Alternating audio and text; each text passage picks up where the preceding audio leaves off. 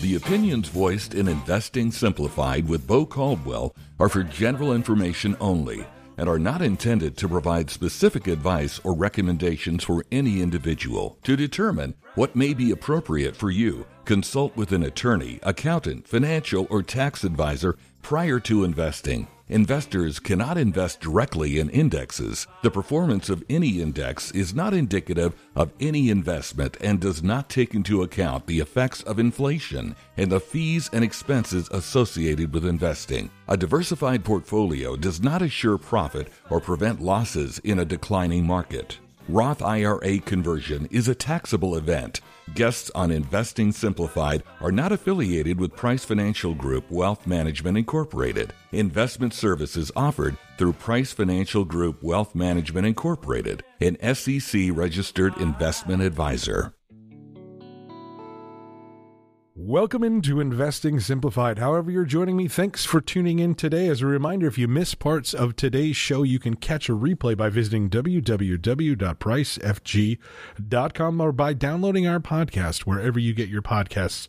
We are looking to join up with getting our podcast hosted on Audacy. We are not there yet, but you can download us on Amazon Music, iTunes, and Spotify. You can find our podcast, which is just a replay of the show in case you missed the running live here on the radio in Portland, Oregon. I'm Bo Caldwell, CFP President and CEO of Price Financial Group. And let me just start by wishing you a happy new year, as this is the first broadcast that we have in the new year 2024. So, welcome to a new year, and we can start to analyze what the markets have done over the last year really easily now because it's only been, you know, four days in the markets in 2024. So it's a lot easier to have a year to date return. And I wanted to start the show kind of talking about that when we talk about returns and measurements in a year behind us, right now that we have a full year behind us and we can measure what happened in the year 2023 and look at how the overall stock market performed, how the bond market performed, what you were doing, what you could have been doing, and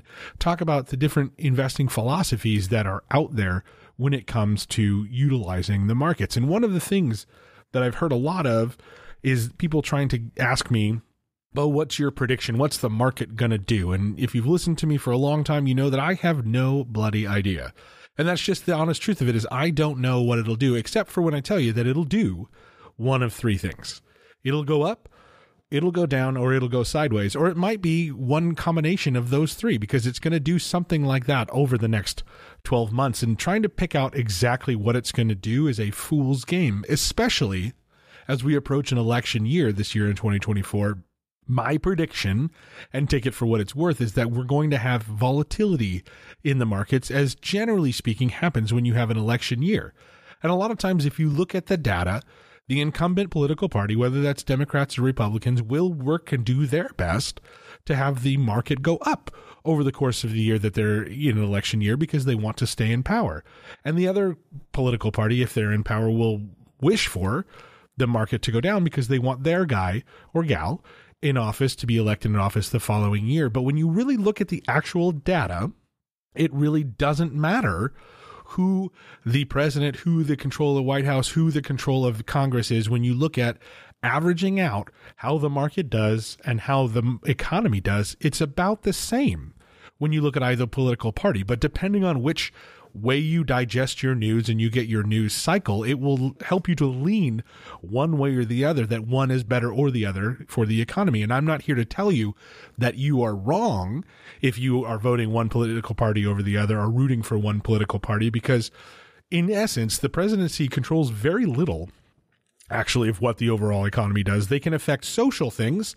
They can affect international things. Obviously, foreign policy items are a big part of what comes out of the office of the president. But when you look at the real economy and when you look at the stock market, which are different things, they are not affected nearly as much by the presidency as we usually think or as the president would like you to think. So when you look at real GDP, which is a measurement of how the economy has grown and how the economy works, according to JP Morgan's Guide to the Markets, which is a really great piece because they can show you just factual data that has nothing to do with what you know what political party is in when you look at real gdp year over year percent change over the last 70 years the Republicans have been in control of government about 11% of the time, in control of the whole government. That includes when you have control of both houses of Congress and you have control of the, of the White House about 11% of the time. And the year over year change annually in the real GDP, which is a measurement of the economy, has averaged about 2.8%. Democrats have been control of Congress and the White House about 29% of the time over that time period. And the average return on that GDP in terms of average growth of the economy, the real economy has been about 4%. So slightly higher, but nominally not much higher. And when you have a divided government, meaning one party controls Congress and one party controls the White House, which has been the majority of the time, about 61% of the time we have that, the economy has grown at an average of 2.7%. So even slightly a little bit lower. But then when you look at the market, which is what a lot of people use to, as a measurement of health of the economy, and I would argue is not necessarily the best measure because you'll see it has a different spread. So when we look at the S&P, the price index, just the price index, not including dividends that it's paid over time, but on a calendar year return, so we talk about the same thing, Republicans in control of both houses of Congress and the White House Uh, about 11% of the time over the last 80 years. So average in the S&P, the average return annually has been 12.9%. Versus when Democrats were in control, again about 29% of the time, the average return of the S&P has been 9.9%. So that's lower. So even though when we look at Republican controlled government, the economy has grown less than it did under Democrat controlled government, the market has grown more. So what that tells me is that, that when you're looking at the S&P 500 as a measure of how the economy is doing, it's they don't exactly match up. Now, if we look at a divided government again, majority of the time, that's where you get that 7.9% average return in the overall market over time. Which leads me to the point of we are talking about governments and which government is in control and maybe the market goes up maybe the market goes down. As you can see the market going up is different than the economy going up and it really doesn't matter which political party is in control. It's about the same pretty much pretty close. You know slightly more in the S&P 500 when republicans were in control slightly more in terms of the economy growing when democrats were in control. So when we argue that hey it makes a difference what political party is in power over time, to me, it, it doesn't really seem like it makes that much of a difference. It does make a difference again socially, and maybe there are different items that you are worried about. So that's what I would urge you to vote with rather than thinking about how it's going to affect your 401k or your retirement accounts. The other piece is when you think about it, it's more about being invested over time. So we got a lot of people, and ourselves included, we were pretty bearish on the market going into 2023 based on a lot of factors, right? So we thought going into 2023, the market was going to have a little bit of trouble because of inflation, because of uh, uh, headwinds like oil prices, because of significant headwinds that existed out there in the overall economy and in, in the world. But the market was very resilient. And last year, in fact, the S&P 500 over that period gained almost 25% last year in 2022. The year before, it was down 26 or so percent. So really over a 2-year period, you're about flat. But if you thought, hey, after 2022, we need to go to cash because, you know, interest rates are really high. Let's put all of our money in that 5%, you know, one year CD or 5.5% money market, which is really great for lazy money, really great for your cash. Your, you know, because 5% is a lot better than 0.05 that you were making at the bank. But if you pulled your money out of the market because you got scared, and went all the cash, now you've only made 5% back. And now do we think over the next year you're going to be able to make that, that amount of money back, the 26% that you lost or so in 2022? So really for your long-term money and in a long-term period, remaining invested is the key. So we want to make sure that we are remaining invested over time based on your long-term goals rather than trying to time the market and especially rather than trying to time the market based on elections or political parties that are in power. And interestingly enough, if you look, the last, you know, three administrations, Donald Trump's economy, President Obama's economy, President Joe Biden's economy, in terms of the market, both Trump and Obama were pretty close in terms of the overall returns in the S&P 500, about 16%. And President Biden's a little bit less, about 14%, but they're pretty close. So it really doesn't really matter which direction they go politically. If you actually look at studies as well, that show the way that consumer confidence is going, it it almost always skews along party lines. where and towards the end of President Obama's period, Democrats thought, hey, we're really forward looking on the economy. We're thinking everything's going to be really good going forward, and Republicans were really down on it. Similarly, when Donald Trump was coming into his third and fourth year as president, then the Republicans thought, hey, you know, Republican voters that were surveyed thought, hey, the economy is doing great. We're going really great. We're going to be really rosy going forward, and Democrats were down. So you can see that people's vision on the economy and vision on the overall market really skews politically based on where they digest their news and what fits their narrative. But when you look at the long term performance of the market, the market doesn't really care who's president, who's in control of Congress, and those items. So trying to base your portfolio on politics can really hurt you in the long run. And it can make you maybe stay out of booming economies if the party that you don't affiliate with is in power and vice versa. And if you feel negative about how the election is going to go, you think that the party that you support that you're affiliated with is not going to win, then you pull your money out and you could miss out on a 25% year in the S&P 500. So the thing that I've cautioned you on is I, I would caution you on rather as we go into an election cycle and as we go into an election year is take the politics out of your portfolio. Let's make sure that we're investing based on your long-term goals and your long-term risk tolerance because what I just described over the last 2 years is a pretty bumpy ride. Went down pretty hard in 2022 and up pretty hard in 2023. But that may not be a ride you want to be on so make sure that you're investing with the risk tolerance for your long term goals that you can afford to take, because that's the only thing that you can control. And when it comes to your portfolio, you cannot control what happens in Congress, what happens in Washington.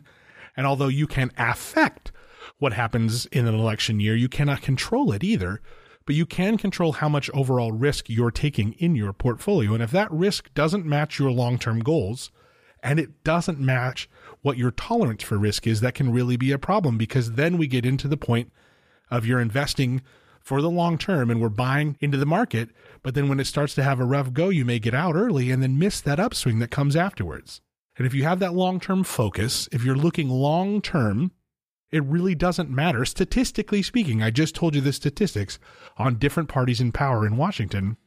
It really doesn't matter which party is in power when it comes to your 401k or your IRA money. Now, what it affects is your taxes. We'll talk about that a little bit later, or potentially can affect your taxes. It can affect how you are able to withdraw or contribute to them because regulations are what Congress and the presidency can help to control or lack of regulations, you know, which, whichever way they're going.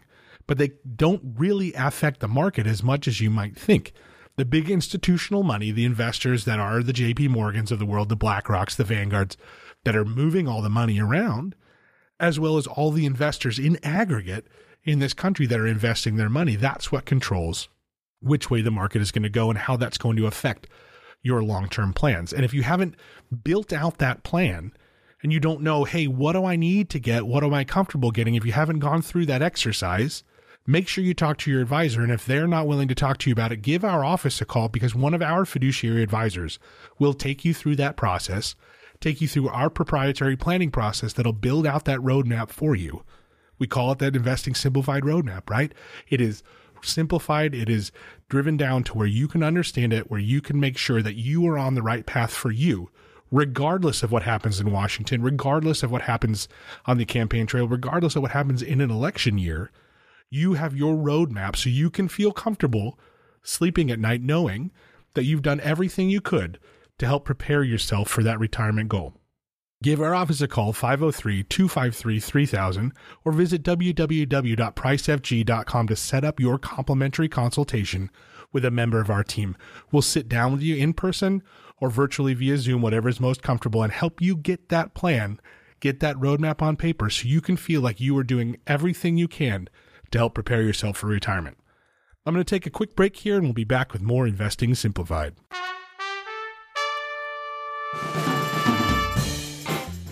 Leaving an employer can be stressful and overwhelming, but once the dust settles and you're at a new job or perhaps retired, it is important to consider your options for that retirement plan left behind. If this situation applies and you would like to hear more about options available for 401k, 403b, or other retirement account rollovers, please give our office a call at 503 253 3000 to schedule a complimentary consultation with someone on the team to go over your specific and individual situation. We will take the time to get to know you, your goals, and let you know what the best course of action is for you and your family.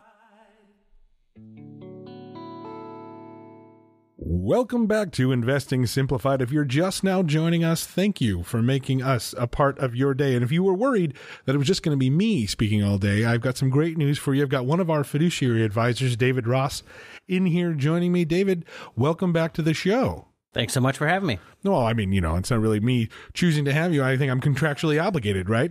People don't want to listen to me all day every day.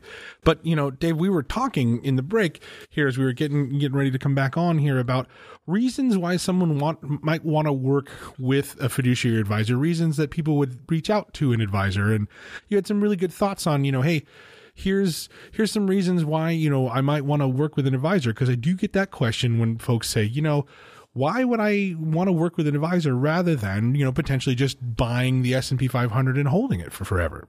Sure. No, it's it's a really good point. There's all sorts of different reasons out there.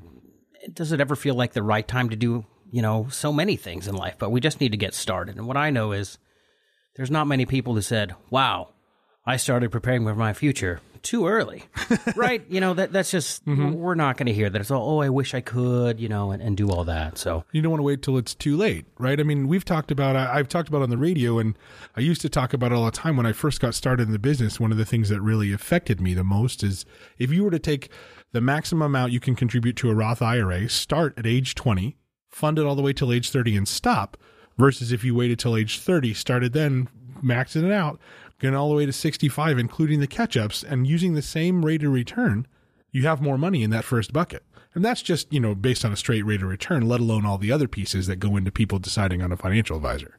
Absolutely right. Time is really the one thing that obviously we know we can't get back and is so, so very valuable in, in all of these. And yeah, I mean, the, the power of compounding interest uh, through ups, downs, as you described, the sideways, uh, it's still grinding forward for you. So keep feeding that snowball right? And the more money you can get in, that it's a concept that a lot of people don't understand, but when, when they talk about how money compounds, where, you know, you think about it, it's not really money. A lot of people think of it as money as math, but when you think about compound interest, like you were talking about, it is math, but it's the power of compounding shows that, you know, the dollar that you put in, you know, the last dollar you put in doesn't make as much money as the dollar you put in 15 or 20 years ago.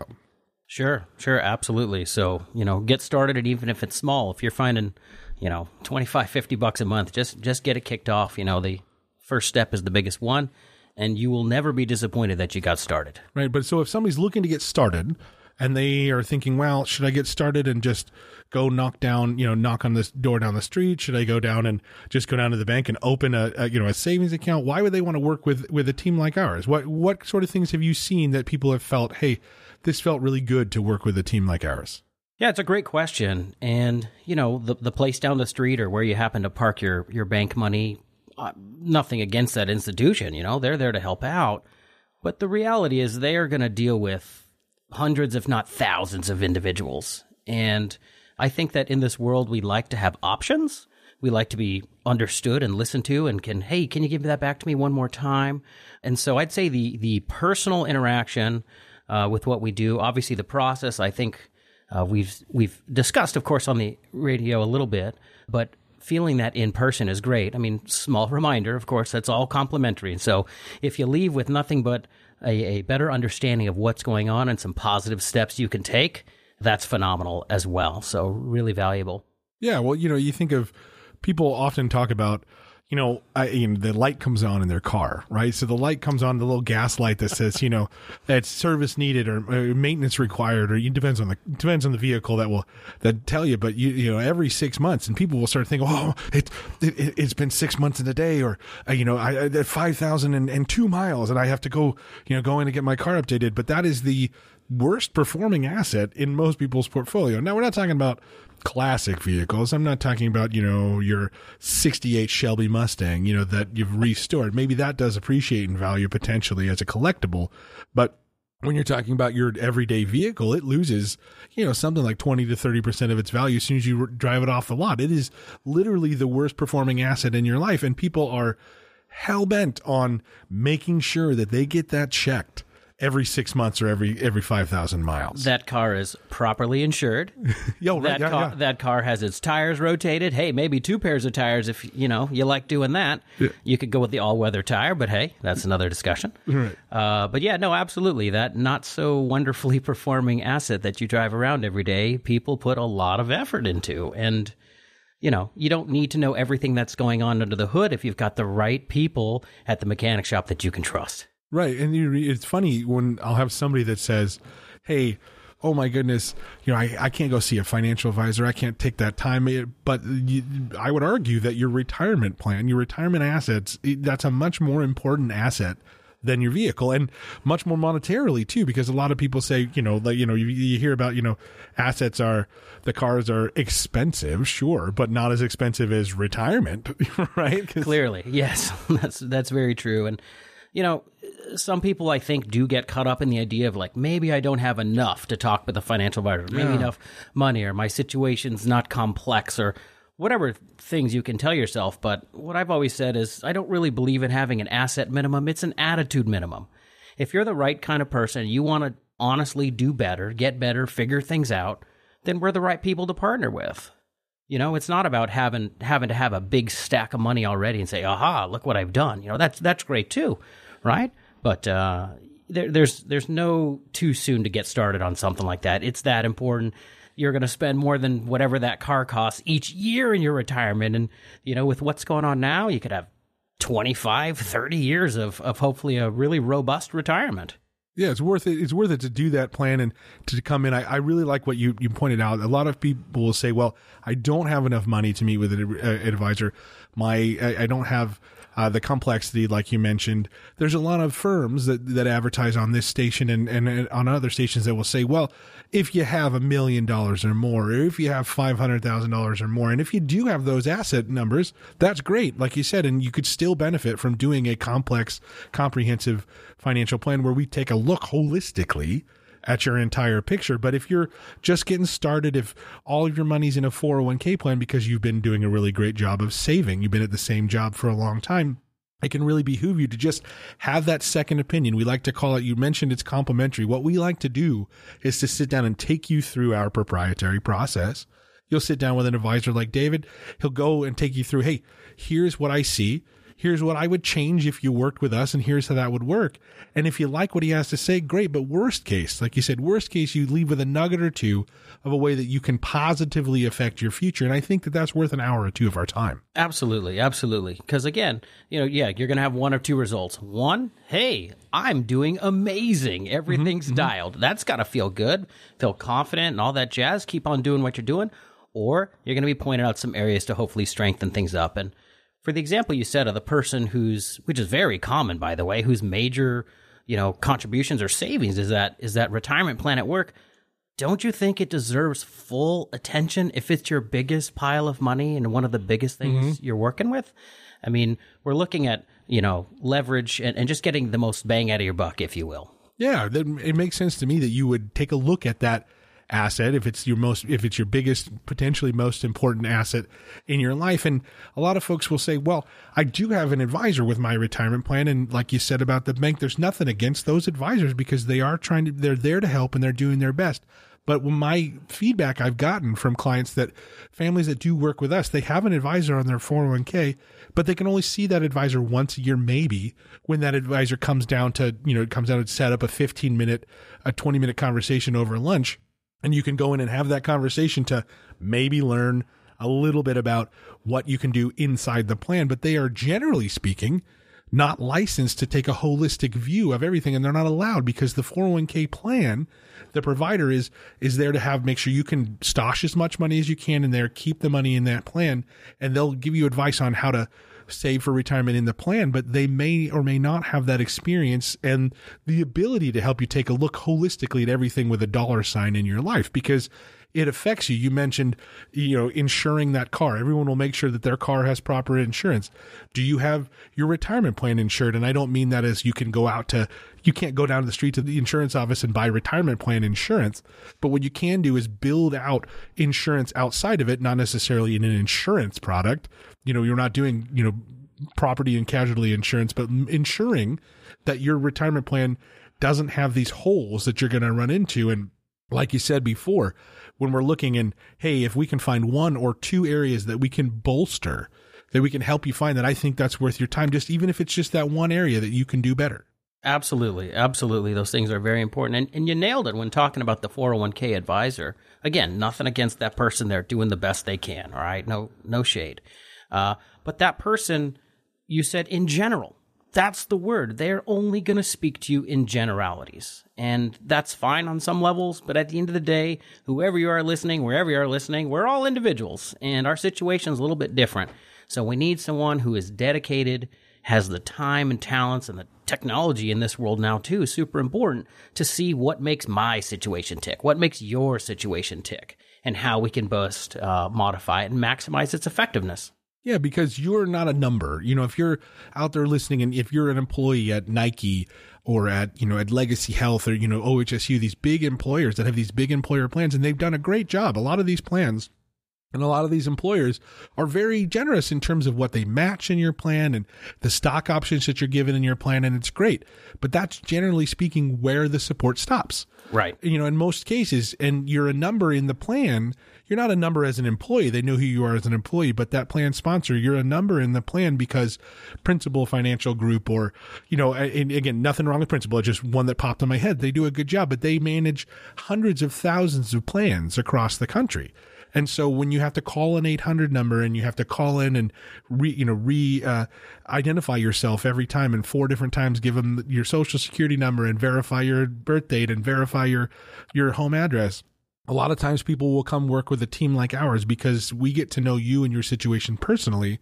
And when you call in, you talk to Aaron or Brant or Michaela or Ben or, or, you know, and then they transfer you over to your advisor and you say, Hey, you know, Dave, I, I you know, get, pop you an email. David will get back to you as soon as he possibly can. It's not a 48 hour turnaround time with somebody that doesn't know you. You don't have to do the live chat and then identify yourself about which, you know, what was your most recent statement balance. I don't know that. That's why I'm calling you right so we like to think of you know think of it like that you have that personal touch the person who gets to know you and we think of ourselves as an extension of your family in that respect absolutely you know that that's important to be to, to not just be a line item and and again you know nobody wants to be reduced to that but to know what your scenario is and that's why we take such an active role in staying connected with you you mentioned the 401k advisor who might come by once a year or catch a zoom once a year something like that we're here well, unfortunately, all the time, really.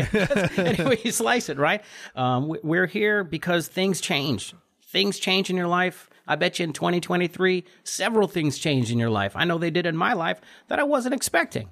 And, uh, you know, how to navigate those, you know, find the opportunities in there. It's, it's all very, very important. So again, having that connection, knowing that somebody's there for you. And our job is to proactively reach out to you.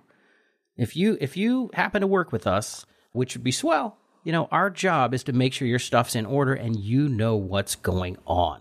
We are not going to work magic. Uh, we're not working behind any any crazy curtain or any Wizard of Oz nonsense. We are here to work partnering with you, use our time and talents, use your hard work, and collectively get you where you want to go. Yeah, that's so that's you know that's our job is to help you make that plan to take you through our proprietary process, that investing simplified roadmap, and make sure that you are on track to reach your goals and treat you as an individual. If that sounds like something you'd like to explore, if you haven't heard from your advisor, if you got that 401k advisor and you got questions and you want to get them answered, give our office a call 503 253 3000. We are here to help, and that first meeting is always complimentary. You will never get an invoice from us or anything like that. We're here to get that info to you because we truly believe that if we provide the right info, if we can show you the roadmap that we feel like works best and it makes sense to you, then you will want to work with us. And if not, worst case is we've set you up to be better prepared for what's coming down the line. And we, we true, that's a core value at our firm that we believe if we do the right thing by everybody, it will work out for us and for you. And maybe as a partner, but worst case scenario, just somebody that knows that, hey, they got some good advice, got some good ideas. We're going to take a break here and I'll be back with Ryan Crandall from eLegacy. We're going to be talking estate planning made simple. This is Investing Simplified.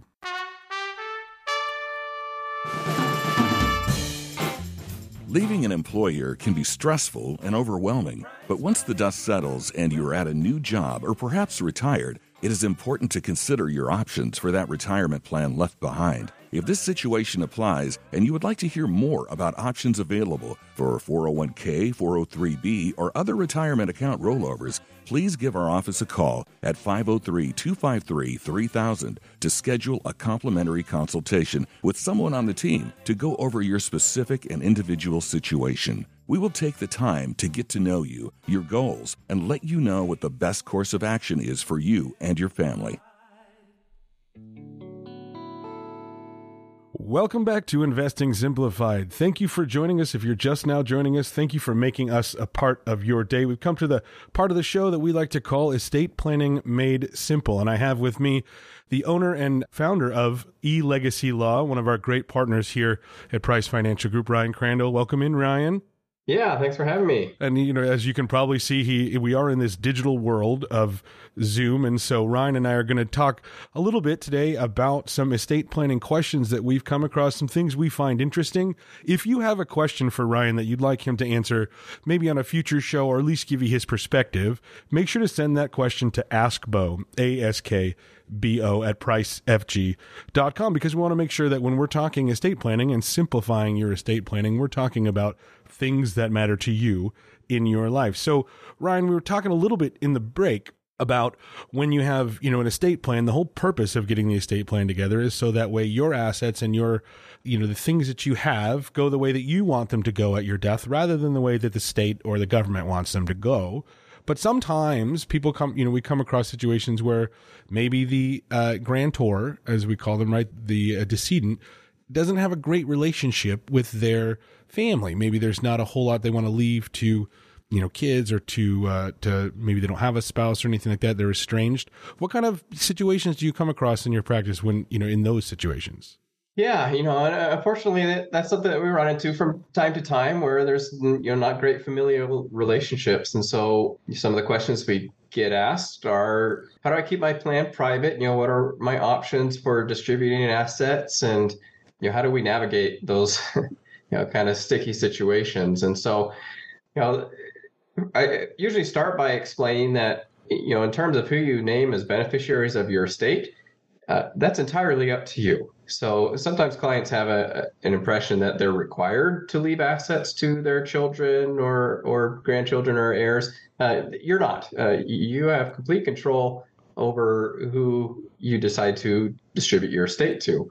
So that's kind of a starting point with with a lot of clients. Is so you know if you want to give it all to charity, uh, that's entirely up to you.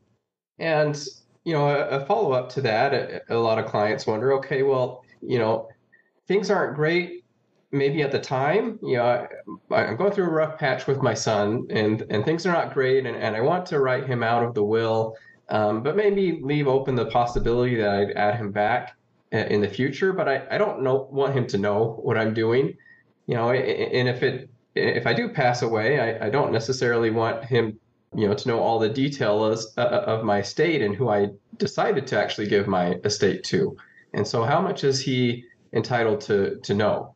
and you know what kind of disclosures are re- are required. And so, you know, in that scenario, you know, I explained to the client that your son isn't entitled to know what's currently in your documents. You know, when we draft an estate plan, we always explain that these are these documents typically are revocable and they can be amended and, and updated. So what you decide to put in your plan today uh, could look different in the future. And we're not required to share any of that information with anyone while you're alive. Where that information does potentially get shared is at your passing. And that's where there can be a difference between, you know, the, the type of vehicle that we use for the, the plan, whether we're doing a, a will based plan or, or whether we're building the plan on a, a trust. Uh, because generally with, with wills, those documents, the, the entire will, the, the original will, if it's still available, actually gets filed with the court and it becomes public record, which oh. means that anyone can go in and they can get a, a, a copy of that will and um, and see who was written out of the will, who was who was written into it. And so that's where there's a potential benefit to using a trust, uh, where we have a greater degree of protection, where trusts are generally carried out informally, out, outside of the uh, the oversight of, of a court or a public proceeding.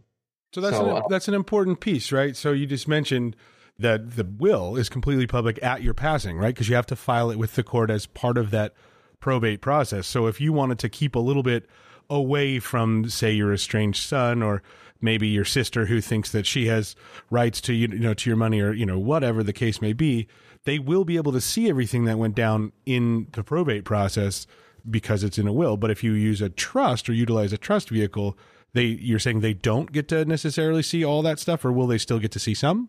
Not necessarily. So, you know, with the trust, when it comes time to administer that trust, you know, there are disclosures that get made to the beneficiaries of the trust. Mm-hmm. Um, and so typically we'll provide if, you know, those beneficiaries, let's say we have five individuals and they're the beneficiaries of the trust, they will receive copies of the portions of the trust that relate to them and their interest um, and not necessarily anything else. So they might know that they're a beneficiary of, you know, 10% of the estate, but they don't necessarily know who the other beneficiaries are. And, and so that's that's one way to keep some of that information private.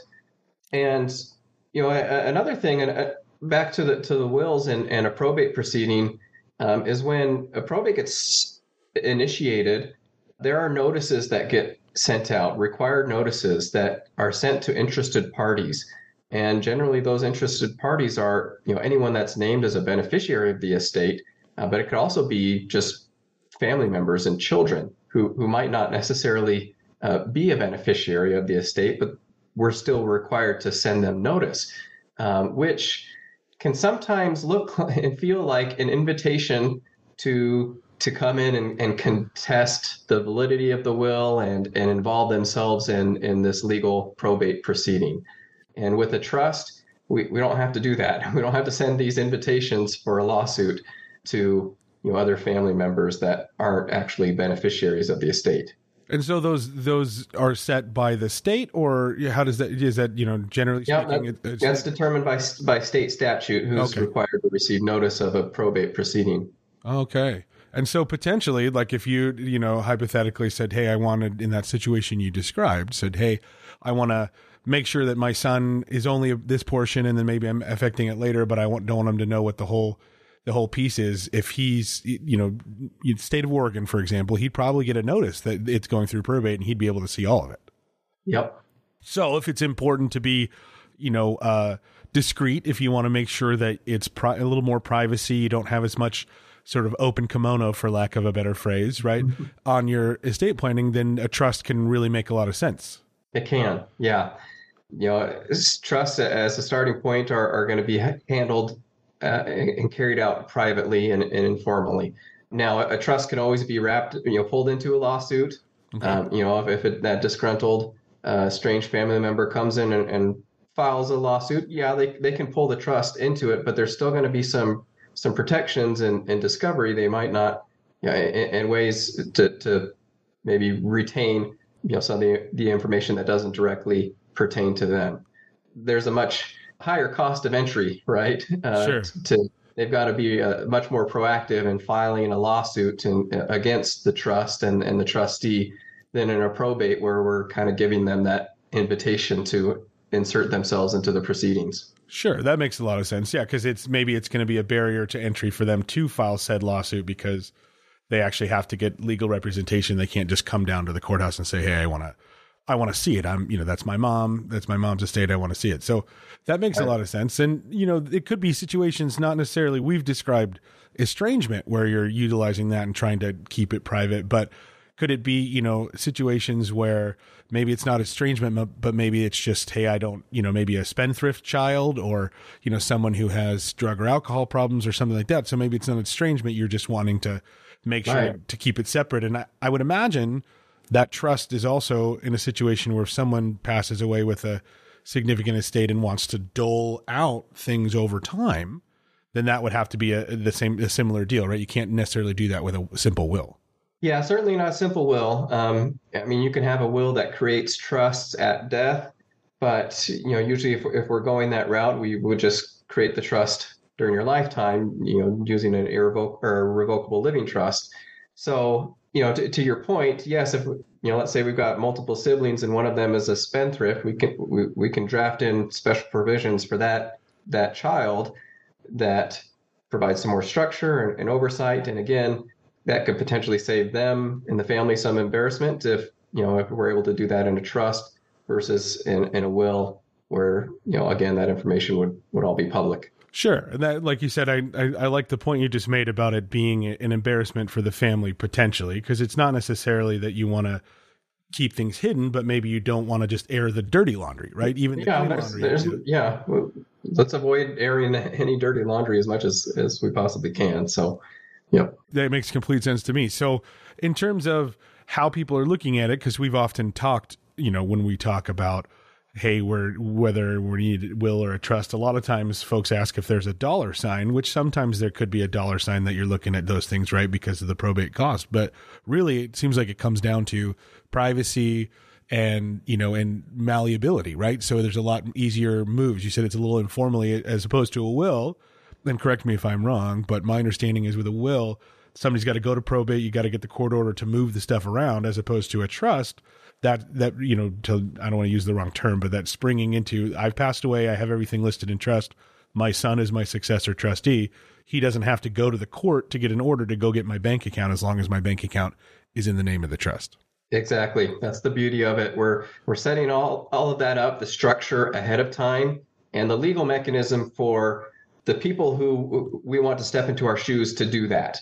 Um, you know, that's that's why probate's required is is you know, we, we have a, person named as the executor of the estate, but they actually don't have the authority until the, they go through that process and the judge gives it to them. Um, with the trust, we don't have to do that. We're able to give them the authority, you know, during our lifetimes. It doesn't require a judge to sign off on any of that, and so um, that it cuts that out of the process entirely. I like it. That makes a lot of sense. So that you're able to just a little more control, which I know most folks that I talk to when they're talking about the estate planning piece is wanting to make sure that they are in control rather than the court or or the state. And one thing I you know I mentioned in there, and I know you and I've talked about it before, but the important thing is if you have a trust, make sure everything's named in the trust in the name of the trust, right? Because it sort of defeats the purpose if you have accounts that are not in the name of the trust if you've set up a trust. Exactly. And you know, there are a lot of people out there unfortunately that have trusts but assets outside of the name of the trust and you know, in that case, um, what would happen is really that the trust is not going to be much better than a will because they will end up having to go to court and file a will, what we call a pour over will, to take any assets that were left outside of the trust and pour them into the trust. Um, and so that's a really important part of the process that you, that you brought up, and, and I'm glad you mentioned it because e- even a lot of uh, attorneys and law firms will create the trust, you know, the trust documents, but not go through that process of ensuring that the assets are titled correctly. You know, for us at eLegacy, that's step five in our five-step process is, is we go through every single asset, all the bank accounts, real properties, um, vehicles, and make sure everything's titled in the name of the trust and so that the trust is actually going to work as intended and, and we're not going to end up in probate anyway not going to have to chase the things around. Well, that's a that's a great segue. So, Ryan, before we end end the segment here, when when people want to have those questions answered, maybe they just don't even know if their stuff's properly titled. How do they get a hold of you and your firm? Yep, they uh, can reach us at elegacylaw.com. Right there on our homepage, you can schedule a time to meet with one of our consultants. You know, it only takes a minute or two to schedule that, and usually we can be meeting with you the next business day and, and getting that process started. Uh, so elegacylaw.com, or you can reach us if you prefer phone at uh, 888 308 plan and we can get you started that way too. Perfect. And if you have questions or you missed that, you can always call our office and we will connect you with Ryan and his team. Ryan, thank you so much for being here this, you know, for this segment. It's so important to us to have your estate planning made simple part of the show. We're so happy to do it. So we'll look to talk uh, next week, but I, I appreciate you joining us. We'll be back Yeah, with more. Investing Simplified. I'll bet you've heard me talk about e-legacy law and how Tina and I wanted to protect our family by creating an airtight estate plan. Hey, it's Lars, but e-legacy law isn't just for our circumstances. They have many ways to help you protect your assets, including community property agreements and pre and post nuptial agreements. Whether you're currently married, going through a divorce, or newly engaged or newly married, make sure your estate plan works for you. E-legacy law is a full service estate planning law firm that's completely virtual. We worked with an experienced estate planning attorney to get our custom plan done without ever having to set foot out of our house, and you can do it too. The process couldn't be easier. They offer affordable, flat fee rate pricing on all estate plans, so no surprises. Go to eLegacy Lars to get the Lars Larson special rate to save $250 using promo code SAVE, only available to my listeners. That's eLegacy Lars to save $250 today. That's eLegacyLars.com. eLegacyLars.com. Welcome back to Investing Simplified. Thanks for making us a part of your day. As a reminder, you can download replays of the show from our website at www.pricefg.com, where you can also find the ability to set up your complimentary consultation with a member of our team or by calling 503 253 3000. So I wanted to go through, you know, options on income. So I've had a lot of questions that have come in about, you know, retirement income because you hear a lot of commercials and a lot of television shows. I shouldn't say television shows, but commercials on television or infomercials that talk about income, income, income, income. And I really think that income is a great thing to talk about for retirement. Retirement income is ideal to talk about, but it doesn't mean you have to have a job. It doesn't mean that you have to have specifically income set up. What a lot of those pitches are talking about are income annuities. So people will take a certain amount of money and turn it into an annuitized payment. That's when you hear, you know, the options for the Powerball are either a lump sum or 26 annual payments, right? That's an annuity. And that's what Social Security is in reality, right? It is an annuity, a lifetime income annuity. And those can be a good portion of income. They can make up a nice portion of your income if you have income annuities set up. So you can use your money and put it into an annuity, and then it will pay you a guaranteed amount of income, perhaps a growing amount of income for the rest of your life, or perhaps yours and your spouse's life. Those folks who have PERS, the tier one PERS, are very familiar with this concept, as well as, again, those on Social Security. The negatives on annuities and using annuities for income is costs generally. So if you're using a variable annuity, it's both cost and principal at value loss because the market could cause your principal to go to zero. But if you're using it for income, I don't really care about the principal because as long as it's paying me that level amount of income or a rising amount of income, right, over the rest of my life. But the cost can be prohibitive on some of those. We prefer to utilize fixed indexed annuities if we're going to use those for income. But generally speaking, unless we've planned it out specifically to turn on that income, it might not be the ideal spot. So what you'll hear a lot of people talk about, Warren Buffett in particular, we're talking about, I don't need income, I'll just sell stock, right? So if you are lucky enough to have built up a portfolio of stocks, you can generate income off stock really in two major ways. There's other ways, but really two major ways without getting into the idea of derivatives, right? Which would take a whole nother segment. Maybe I'll talk about that on another show, but the idea of, you know, using options and derivatives to generate income. But if you're just using traditional stock income, the number one way obviously is the Warren Buffett way, which is dividends. So you buy your big, you know, strong companies that pay a really good dividend. Maybe they pay two or three percent. So if you have a hundred thousand dollars in that stock, it's going to pay you two or three thousand dollars. Now, that doesn't sound super wicked attractive, right? But if you can get to the point where you're generating enough in dividends from those stocks to cover your income goals, it can be really great because then you still have the potential for that stock to increase in value. And historically, stocks that pay good dividends and pay rising dividends do really well over a long period of time. Now, they don't always, and they will go down at some point, right? The stock market doesn't just go up.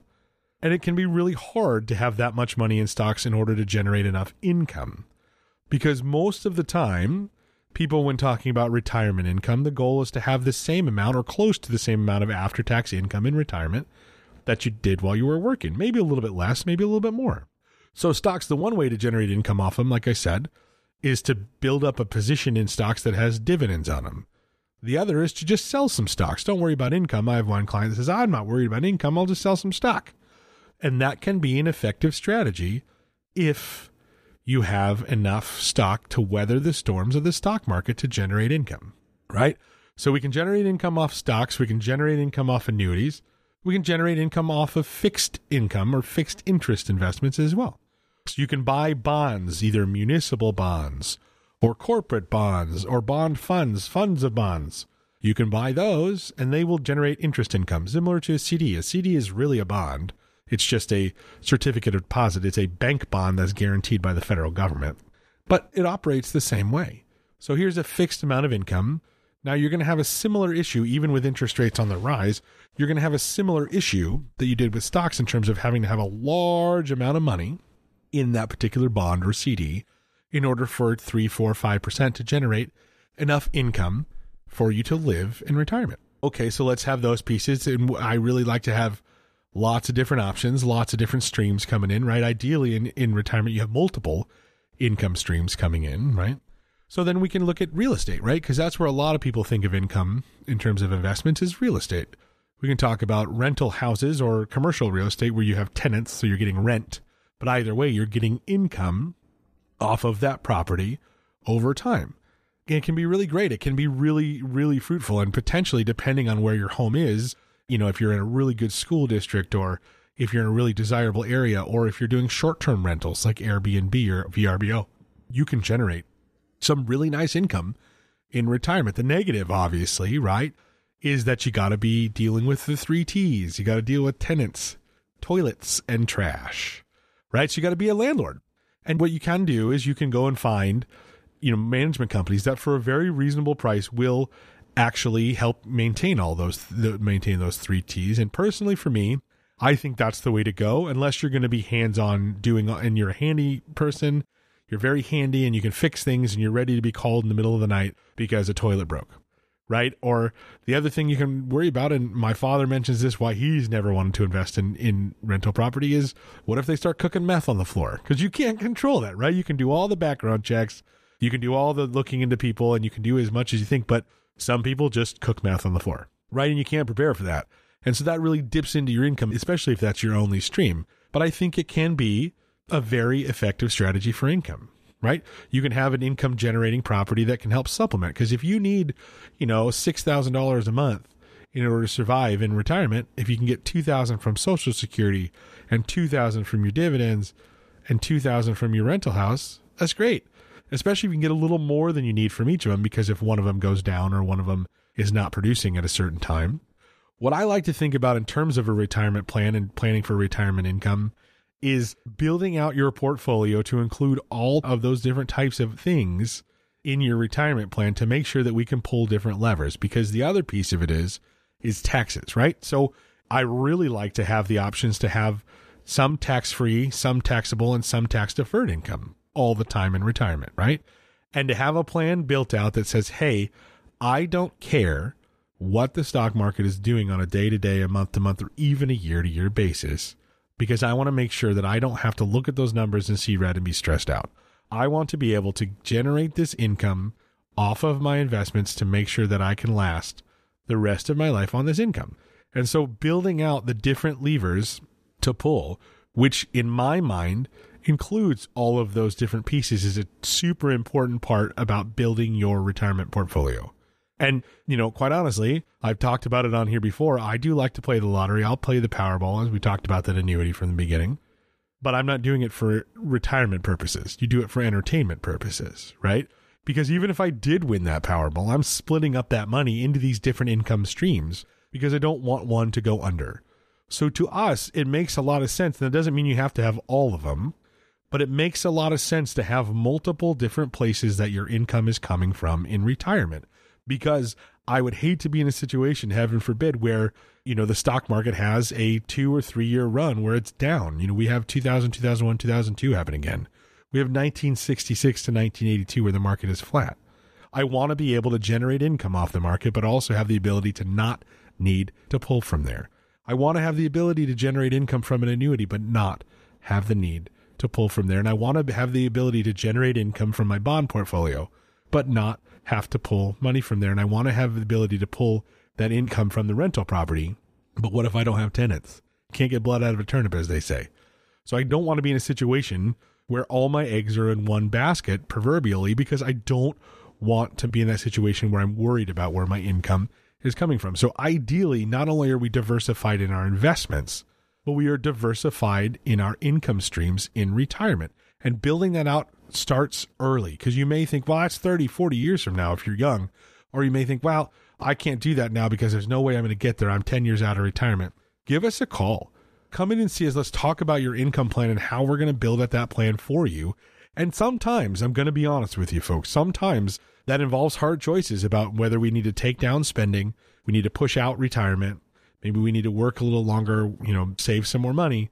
But a lot of times it's a lot simpler than you think to get that diversified income stream planned for retirement. And it will make you feel so much better if you have a plan. Trust me, when you have a plan, you can rely on that plan and you can feel more comfortable with these gyrations in the stock market because to me in my opinion the volatility is here to stay in the markets so wouldn't it be nice if you could get up and watch the sports show in the morning if you're a sport person or or you know watch a 700 club if you're a, a uh, particularly devout person or watch whatever you're going to watch that doesn't involve the stock market news because you don't have to worry about the stock market and whether or not your income is going to be there in retirement. So if you'd like to give that a shot, see how it looks, see how your portfolio is positioned and if you're ready to go, give us a call 503 253 3000 or visit www www.pricefg.com. Thank you so much for listening. We'll be back next week with more Investing Simplified.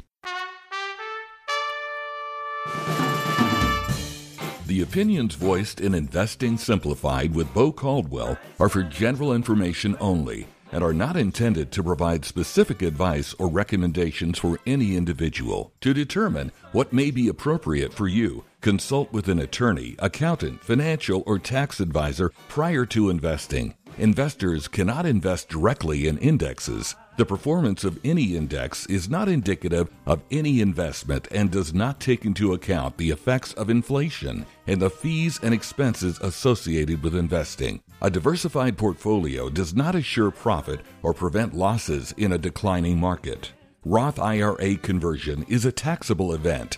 Guests on Investing Simplified are not affiliated with Price Financial Group Wealth Management Incorporated. Investment services offered through Price Financial Group Wealth Management Incorporated, an SEC registered investment advisor.